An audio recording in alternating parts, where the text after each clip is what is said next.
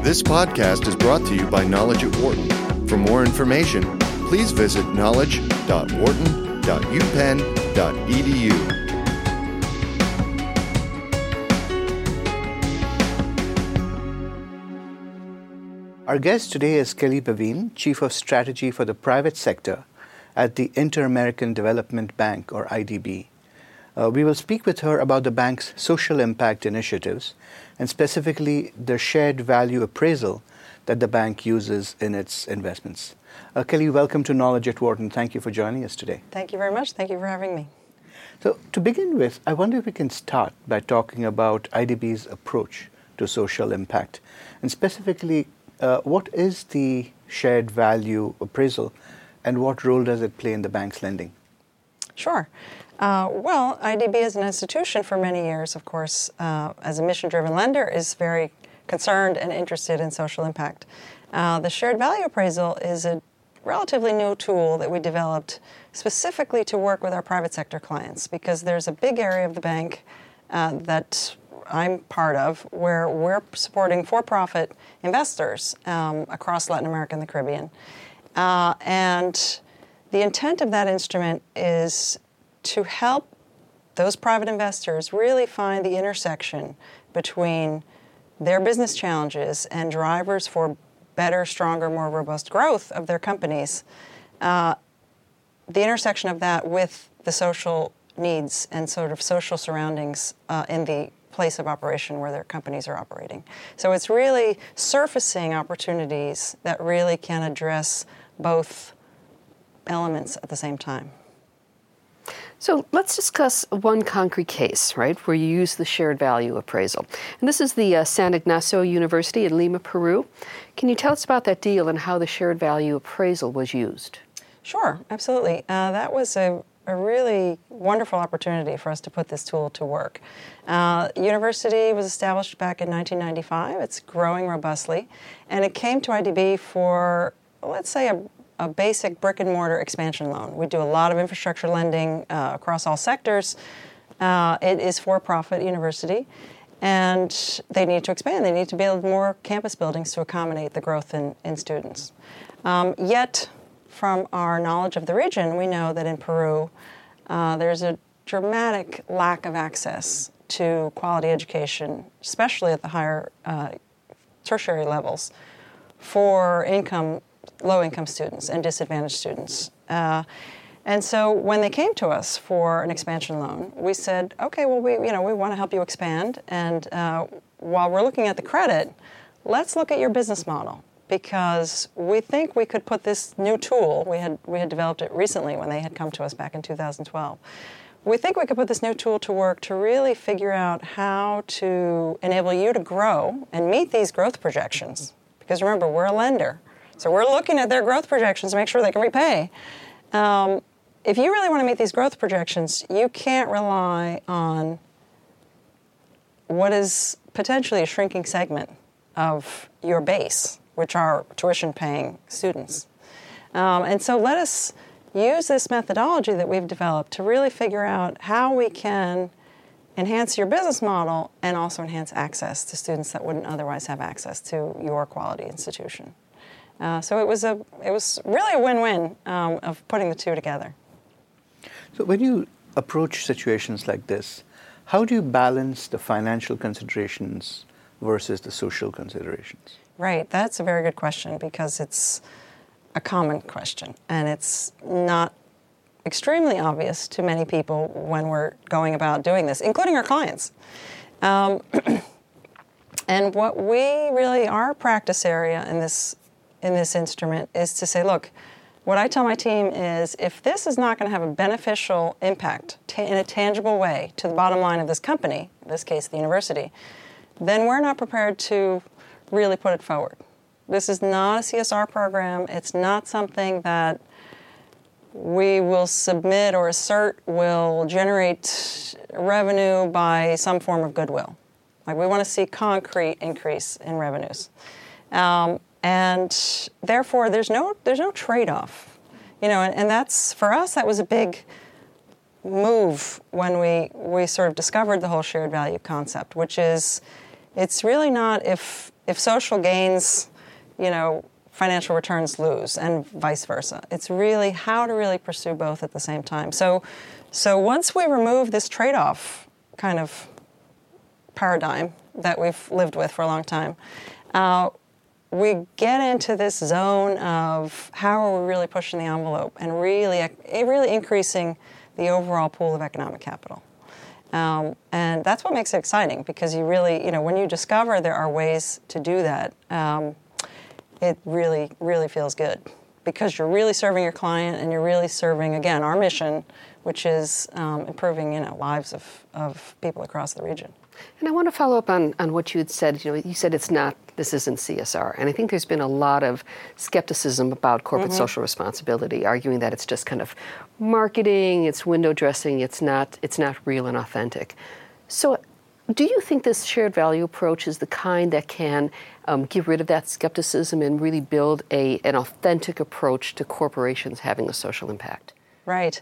Well, let me be clear. I don't have anything against CSR, and I think companies who, who commit to robust corporate social responsibility programs can be fabulous and can have a dramatic impact. The distinction I make is that um, what we're looking for is not something that's going to be a cost center. Because what, what I've seen in my years of business, and particularly in the context of uh, IDB, where I work with the private sector, CSR programs, as wonderful as they may be, when budgets get tight, it's the first thing to get cut, right? And so, what we're looking for is really sustainable change, transformational change. And you can't really rely on that tremendously if you at any time risk it gets cut because, oh my God, we got to go back to core business because this extra thing that we love and we've shown great results with, we just can't afford it anymore. And so when you weave in these investments that will derive social impact that's part of their core business, you get rid of that risk. You, you seriously mitigate that risk. I mean, of course, you know, you always have some risk, but you certainly have dampened this dichotomy of this arm of the business is doing these great things and this arm of the business is continuing to produce revenue. Um, and really, you know, that nexus of, of weaving them together so they're inextricably linked um, is really the sweet spot that we're after. So let's say you weave together the, the financial considerations and the social impact. One of the big challenges, uh, uh of course, is that measuring social impact is very hard. Mm-hmm. Uh, can you walk us through how you do that uh, using your shared value approach? Sure, it is very hard. Um, and we, what we do is we, we take a basic cost benefit analysis uh, you know, methodology that's, that's known all over, um, and we apply it to figure out how to prioritize. Uh, you know, we start the, the starting point is what's your challenge to growth. So it's very much a business starting point. Um, in the case of the University Business Challenge was I may not have as many new students entering and uh, you know and, and paying tuition. It's a pretty primitive business model, you know, when you get down to the sources and uses of capital for, to run a for-profit university. Um, and so if we said, okay, so if that's your challenge, what can we do to help you ensure that you will really increase your sources of revenue?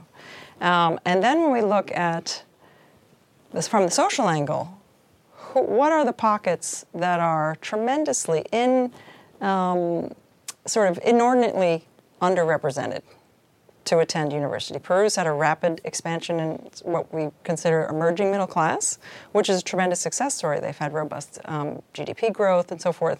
But there's still large pockets um, that just don't have access. 50% of the youth actually don't graduate high school. So you're already dealing with half of the potential universe to potentially enter college. Um, so when we look at those things, we figure out how can we best design a program that will enable you to recruit more students and not only recruit them but retain them because the highest dropout rates are from this demographic that their opportunity cost to not go out into the labor force immediately, even if it's not a high paying job, is so high that the dropout rate continues to be a big struggle. Um, and so in this case, we said, look, let's figure out how to create programs that you, you, university, will have to invest in that will create a platform that will enable these students to make it to the finish line. Not only recruit them, but retain them. Um, and so we measure that by, in the case of the university, of course, my public sector colleagues have all sorts of data that is well established in terms of um, you know higher income and so forth for people who do uh, graduate from college as opposed to high school graduates or or even not um, graduates. So in that case, it was um, sort of the social impact uh, empirical data pool that we could rely on was was quite great. And some of the other projects that we've looked into, engagements we've worked with, we had to extrapolate at times. Uh, but we do. We do a lot with stakeholder analysis. We go out, we do a lot of interviews with people. What will really matter to you? What will really improve your quality of life? And many times, another uh, fascinating thing of the tool as we've been implementing it has been the answers we collect back and we bring back to our client are different from what their expectation had been. So even when clients have been entertaining, I, I really, you know, I, I feel in my gut that something, I, we need to do something. Um, when we bring back the answers of this is what would matter most, because from a financial perspective, that's what you want to invest in. If you want bang for your buck, they say, really? Because I thought it was this other thing. So it's been a really, um, it's been a really useful tool also just as an eye opener. Um, even for companies who are on the journey, so to speak, of, of looking for possibilities, um, to prioritize and kind of restack the deck of look, if you really want this to be impacting your bottom line, you really should go this way. Quick follow up. Can you give an example of that? Uh, something that surprised you in this way? Sure. Our first engagement we did with an avocado producer in, um, in Chile.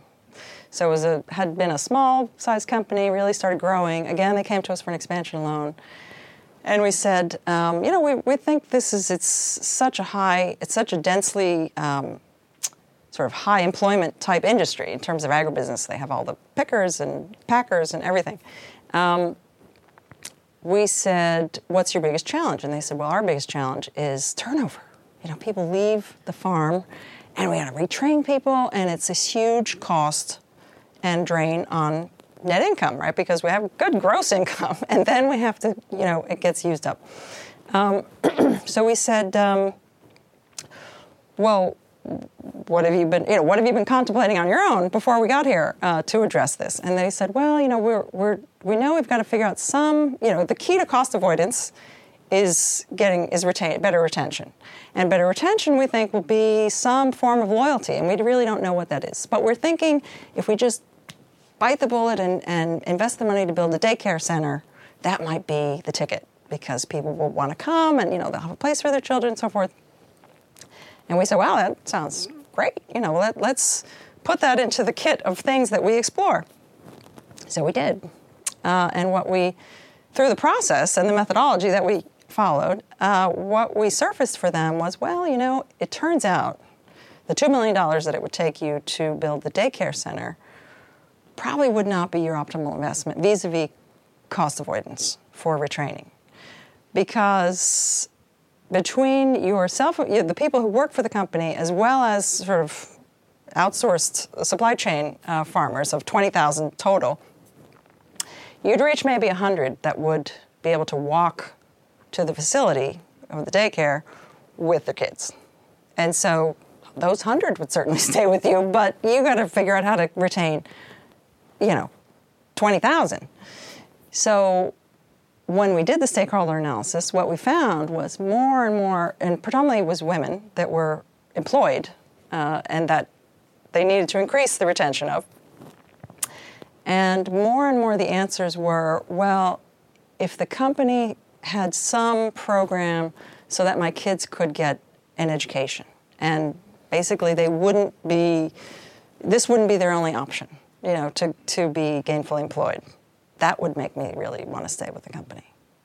And so we said, okay, so instead of taking the $2 million that you were prepared to spend to invest in this daycare center, you need to set it up for educational credits for, for the various employees and redirect. So again, it's not an increase in spending, right? Because again, CSR, you know, people say, oh, how much are you spending? Can you spend more? This is an optimization and reallocation of resources that they were already prepared to spend. Um, that will drive that retention, which of course then drives better bottom line. So that was a interesting, and it was our first, you know, our first case That's a out, great of the, example. out of the gate. It is, it is. So, you know, when you approach the issues through this shared value, do you find the clients receptive to, to the approach? And are there some challenges with getting them to, to understand wh- why you're doing it and how they can implement it? There are definitely challenges, yes. Um, I think the why is probably less of a challenge, right? Because we are the IDB, and so anyone who's who's coming to us for a loan has a certain expectation that um, you know they are aware of our mission. They know we're really not uh, engaging them for profit reasons. Uh, so. So they figure we're going to be coming with something, right? And, and for many years, that something has been uh, will support private activity to a do no harm standard. And so we have very high standards for you know social and um, and environmental compliance. Uh, in this space, what we've said is, yeah, that, that's still there. you know, that's not going anywhere. But this is to really tap into a different way of doing business and really shift your business as usual. So challenges, challenges have been um, initially. Oftentimes, we get kind of redirected to whoever they have in charge of sustainability. Um, or if they have a CSR program, you know, we're talking to that person.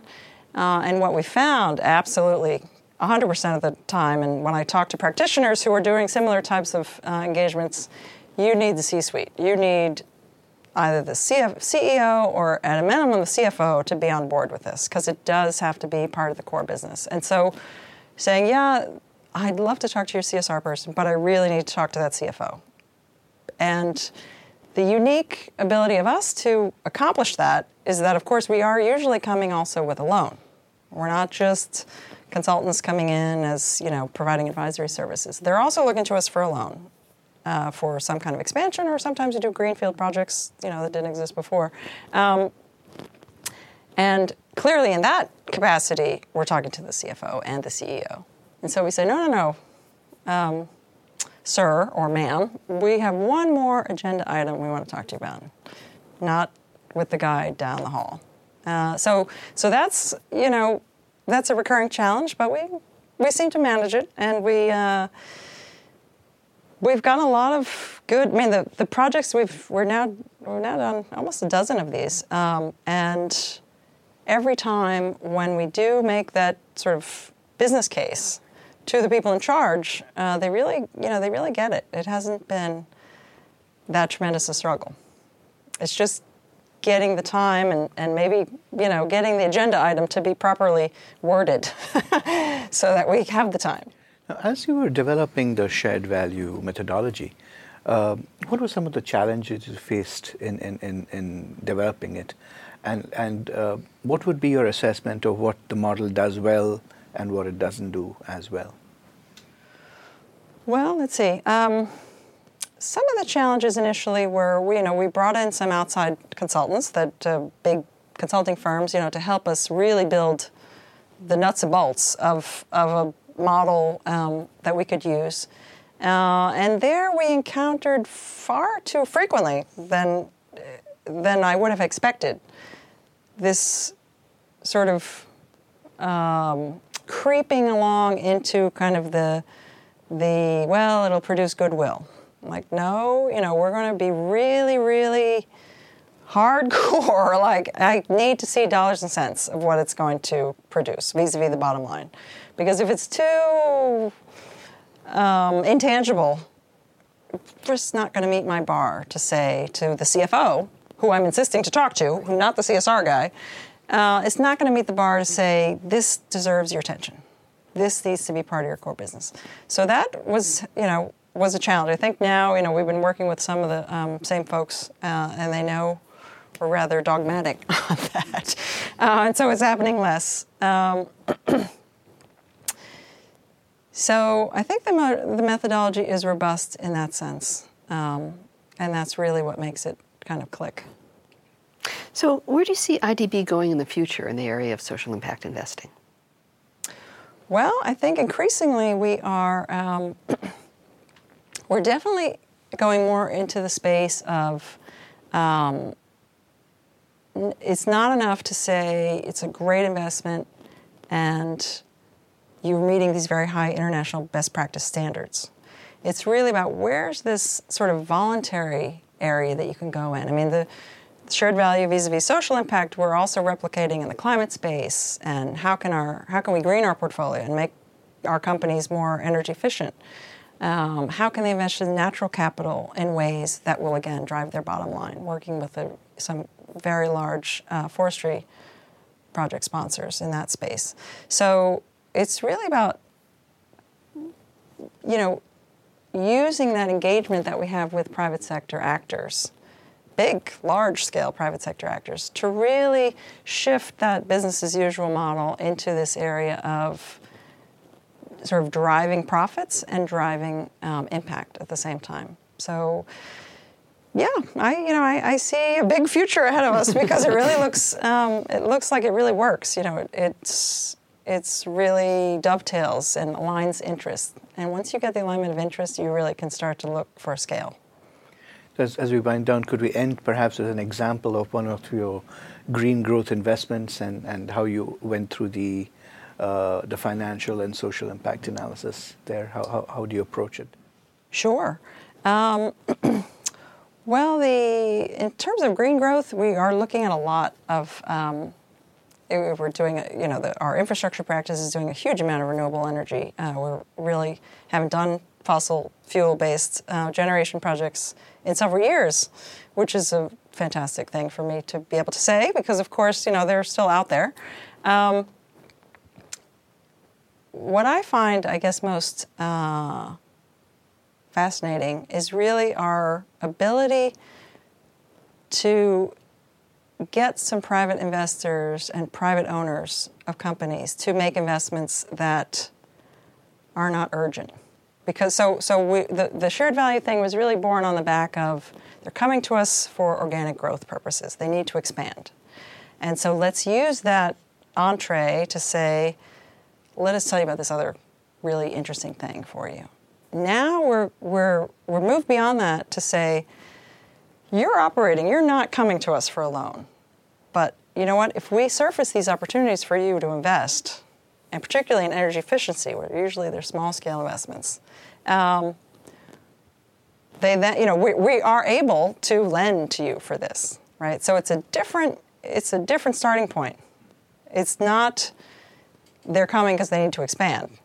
It's we're telling them, hey, you know, there's opportunities for you to actually save on your energy consumption, save on your bills, the return, you know, on the investment will only take a couple of years. We'll make sure we structure the debt in a way that, you know, it work, the economics work. Um, and it's it's building into a whole new um, business line that that really changes the dynamic of how we're going about addressing the climate change issue and and um, really producing, you know, mitigation in ways that we hadn't really pursued beforehand. So. Well, Kelly, thank you so much for speaking with me. Sure, my pleasure. For more business news and analysis from Knowledge at Wharton, please visit knowledge.wharton.upenn.edu.